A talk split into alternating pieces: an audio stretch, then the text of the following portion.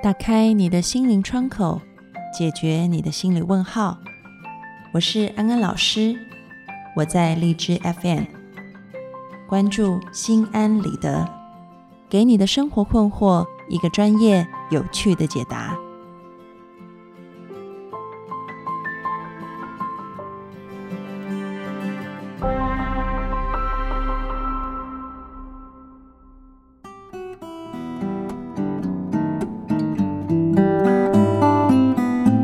各位听众朋友大家好，欢迎收听心安理得，我是安安老师。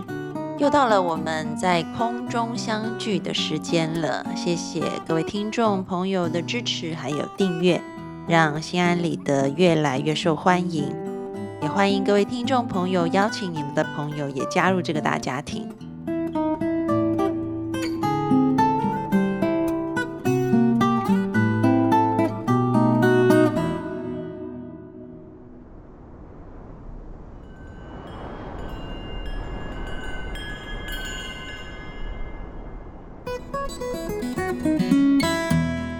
在你的朋友圈里面，有没有出现过一种人，就是东也拍西也拍，上也拍下也拍，左也拍右也拍，而这被拍摄的对象不是别人，而是他自己。他可能在上头给你写一段名人语录，下面的图片拍的还是他自己。我们今天就要来讨论一下这种非常喜欢晒自拍的心理。就算是图文无关，只要抓紧机会就要勇敢秀自己，他们的心理状态究竟是怎么样子的呢？很多心理学家开始研究这种自拍者的心理，得到的结论不外乎两大类，而这两大类其实背后都有一个共同点。我们先说其中的第一类发现。第一种发现是认为这些晒自拍的人呢，他们的个性是比较自恋也比较自大的，很想要在别人面前去展现他自己，所以他们会自拍各式各样的照片，去向他的朋友秀出他平日的生活，因为他觉得他平时是非常棒的，他是很美的，他的生活是很优渥的，所以他就特别要去展现这一切给别人看。那么的确，心理学家也针对这些非常喜欢自拍的人，给予他们一些性格的量表去测验他们，也发现他们在自恋的这一个倾向上面，分数是比没有那么常去晒自拍的人分数来得高的。所以这是第一种发现。但是另外一方面呢，第二类的研究发现就跟第一类是很不一样的哦。有一些心理学家发现，在这些喜欢晒自拍的族群当中，其实他们是比较缺乏安全感的，也是比较没有自信的，跟我们刚刚说的比较有自恋倾向的那一派刚好一个相反的论点。为什么这么说呢？这一派的心理学家他们就认为说，其实透过晒自拍，这些人渴望寻求别人的认同还有社会的接纳，所以这些人有一个特点，就是他们会特别去抓很多角度，让自己拍起来很美，也会用很多修图的软体。最近有一份很有趣的研究，他就发现说，其实呢，我们心理学里面讲人格特质，其中有一项很重要的人格特质叫做 Neuroticism， 翻成中文就是神经质。这个特质的人，他们的情绪比较波动比较大，也比较容易得心理疾病。在神经质特性 Neuroticism 这个人格维度上面比较高的这些人呢，他们在自拍的时候，他们会很注重自己的脸有没有被拍成鹅蛋脸。其实对于一些性格里面比较缺乏安全感，或者是他在现实当中在社交当中得不到满足感的人来讲，其实晒自拍，他会把自己修图修得很漂亮以后放上去朋友圈，可能别人给他点赞，别人给他留言称赞他以后，他会觉得很舒服，所以他就更想要这么做。我们在说一个人缺乏安全感的时候，他会想要去做一些事，去 control， 去控制，去降低他的焦虑跟不安。而自拍然后得到好的反馈以后，他就更希望这么做，因为那让他感觉舒服，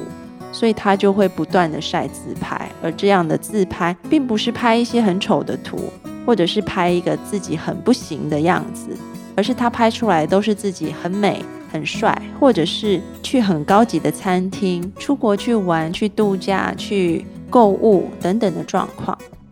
他会希望透过这样子的方式让自己得到社会的赞许，他人的认同，然后去建立他自己的自信心。我们从上面两个状况来看，一边是自恋，另外一边其实是自卑。但是我们常常说自恋跟自卑其实两件事是同一件事情。大家可能有听过一句俗谚，就说一个人因为自卑所以变得自大，这一句话在心理学的研究里面也已经得到证实了。所以很重要的是，我们怎么样把自卑和自大转成自信。自卑的人低估了自己的价值，而自大的人可能是因为自卑，所以必须要保护自己弱小的自尊，而去膨胀他的自我。这两种其实都是一个不健康的状态。而自信是你知道自己是谁，然后你是非常安心安稳，并且非常扎实的活在这个世界上，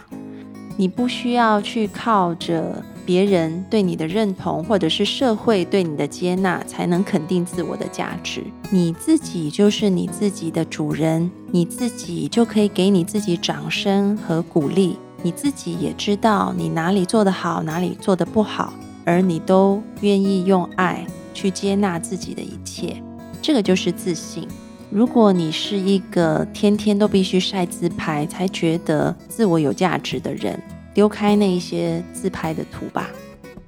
其实就从现在开始，你去肯定自己，不需要透过别人的嘴去肯定你，而你能真实的肯定自己活着的价值，不为什么，只是因为你是你。丢开虚拟的满足，让我们好好拥抱真实的自己，来一张自信的自拍吧，不要修图哦。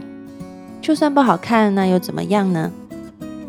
所以今天安安老师要给大家的安心金句，特别是给这些喜欢晒自拍的人，今天的安心金句就是：爱自己，就是给素颜的自己点个赞。我相信心安理得的听众朋友们都是有福气又有智慧的人。今天的节目带给你什么样子的灵感或者是想法呢？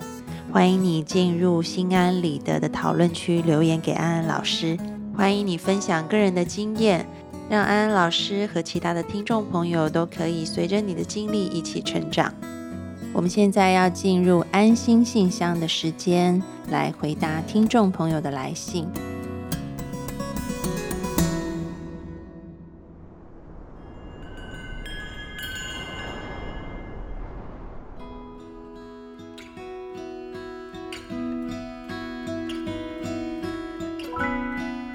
首先是来自 Peace 的来信。 Peace 说，从2006年到2010年，我和一个同班的男生保持着同性之间纠缠不清的关系，在一起的日子里痛苦多过快乐。后来他爸妈发现了，我不愿意分开，可他还是听了他爸妈的话和我断绝了关系。我非常伤心，甚至曾经试过自杀，几乎接近崩溃，看过心理医生，整天浑浑噩噩，每晚吃安眠药。我妈看着我这么痛苦，只能抱着我哭。她爸妈居然还打电话给我朋友，到处说我是 gay， 害了她的儿子。虽然我现在已经结婚了，也很爱我老婆，但是我一直放不下这件事。我为她放弃了所有，我不甘心。她连一句对不起都没有，也逃避我的电话。我只是要一句道歉，为什么他不给我？亲爱的 Peace， 安安老师听到你的来信，深深的觉得你是一个很勇敢的朋友，愿意跟我们分享这么隐私的故事。安安老师也从你的来信当中看见你内心的挣扎、纠结和痛苦。但是我要说的是，如果不能原谅他，那么就请你换一个心态，试着去怜悯他吧。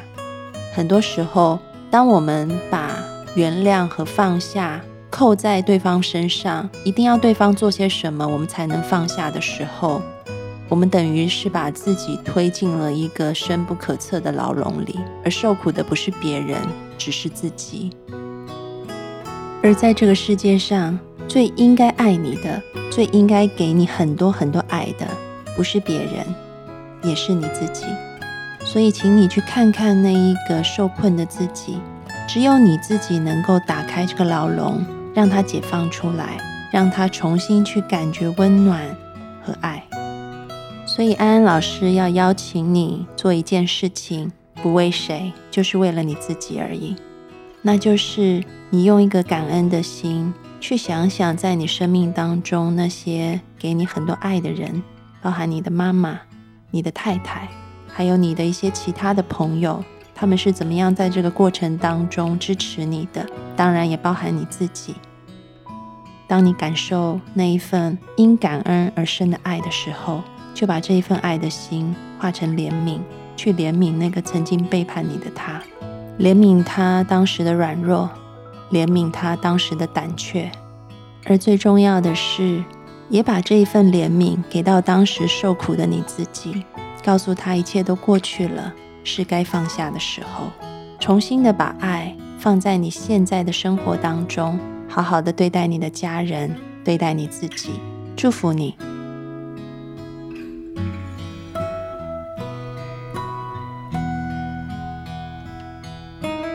下一封信是来自不遥远的陌生人，他说，我今年29岁，谈过3次恋爱，约炮约过无数，最近喜欢上一个女生，她今年22岁，她也很喜欢我，我是她的初恋。喜欢上她以后才明白什么是心动，于是什么好的都想给她，虽然生理有冲动，但是会对她克制。然而一直以来有个问题一直压抑着我，到底要不要跟她说我以前约炮的事？不说，觉得自己对她不够坦诚，心里难受；说了又怕她会心存芥蒂。安安老师，我该怎么办呢？而同时，另外一位听众朋友也有类似的困扰，但是和不遥远的陌生人相反性别。这一位听众朋友是蛋糕美人，她是一位女性。蛋糕美人说，她在之前也有一段荒唐的婚姻，那么现在遇到了一个很好的男人，她到底该不该跟他说她的过去呢？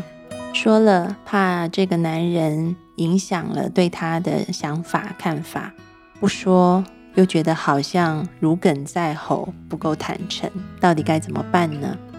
其实这一个问题呢，真的是一个两难的问题。通常面对两难的问题，我们不会说谁是对，谁是错，因此身为一个心理咨询师，也不会告诉你你应该说或者是不应该说，因为这个是你自己人生的决定。那么安安老师只能告诉你，当你选择说了以后，要怎么样降低说了以后的伤害；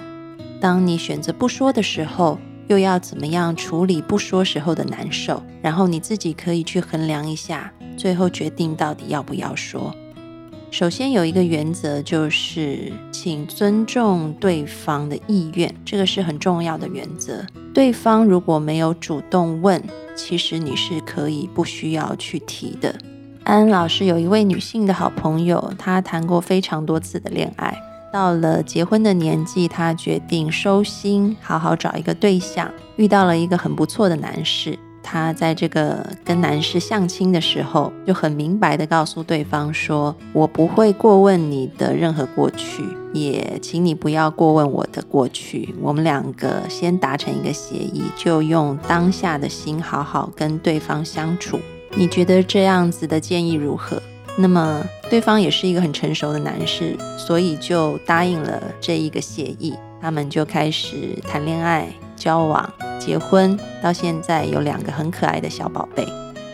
有一句话说，成熟的人是不会问过去的，因为过去的已经过去，重点是摆在当下，你怎么样好好的爱你现在打算要去爱的这个人。如果对方并没有问的话，那就表示可能他也不想要去参与你的过去，你是可以不需要说的。不要因为觉得好像必须要逞一己之快，自己不说觉得难受，就把这样子的话说出来，因为也许对方根本不想要听。所以呢，这个要分两个层次来讲。如果对方没有问，那你说安安老师我不说我好难受，这要怎么办？那安安老师就要请你把你心里面的这一种觉得对对方不够坦诚的愧疚感升华，转化成更爱对方的一些补偿。我们在心理学里面讲啊，如果可以把内在的一些负面的动力转化成一个正面的动力，我们称之为升华。如果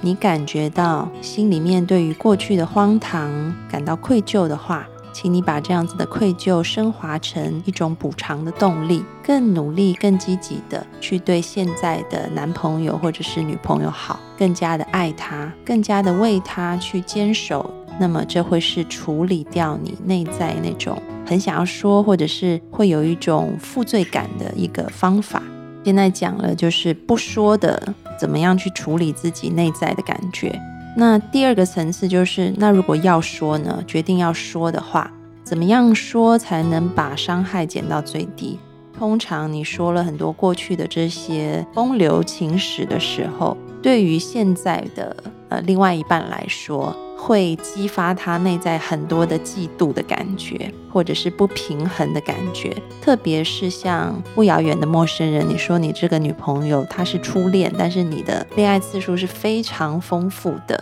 对比来讲，她内在就会出现一种很不公平的感觉。看起来你们在天平的两边是歪一边的，一边是很重的，但另外一边是完全没有经验的。那怎么样把这样子的伤害降到最低呢？有一个很重要的原则，就是请把过往的事就像做摘要速记一样一笔带过，把大部分讲话的重点放在你当下现在对他的承诺以及对他的爱。也就是说呢，你说过去的比例大概可以占 15%， 然后有 85% 都是在说你现在有多爱他，你现在决定要怎么做。你不要把 85% 的时间都拿来说你过去巨细靡遗的风流情史，那么安安老师保证你接下来的日子应该会很难受。举个例子好了，怎么样说呢？我来示范一下。你可以说，宝贝，我要向你坦诚一件事情，这件事情就是其实在认识你以前，我曾经交往过非常多的女朋友，但是从这些恋爱经历当中，我并没有找到一个我真心想要定下来的人，直到遇见了你，是你让我想要真心的定下来，是你让我真正发现什么是爱，也是你让我真正知道原来这才是我第一次的恋爱，因为我真正的把我的心给了你。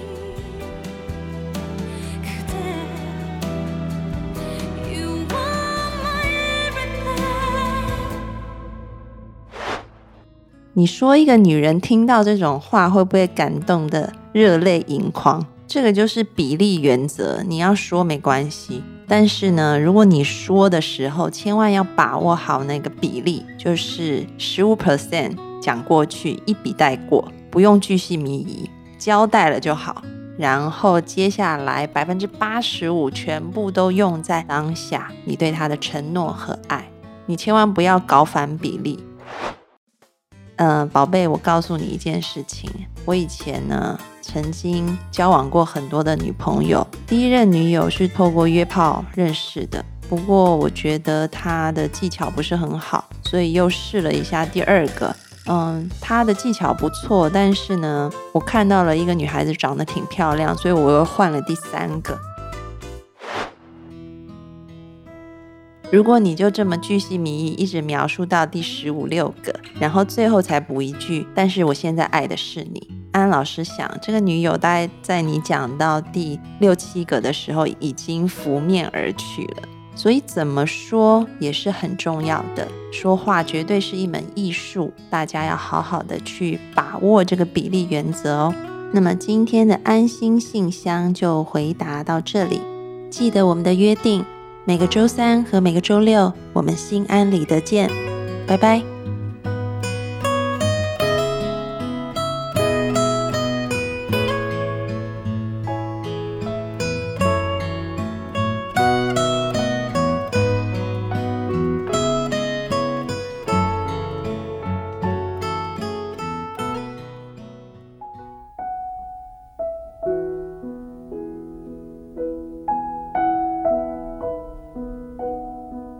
收听心安理得，让你对心理学多一些知识，对人性多一些了解，你对世界就多一份明白，而对生命也就多了一份自在。感谢你今天的参与，我们下次节目见咯，拜拜。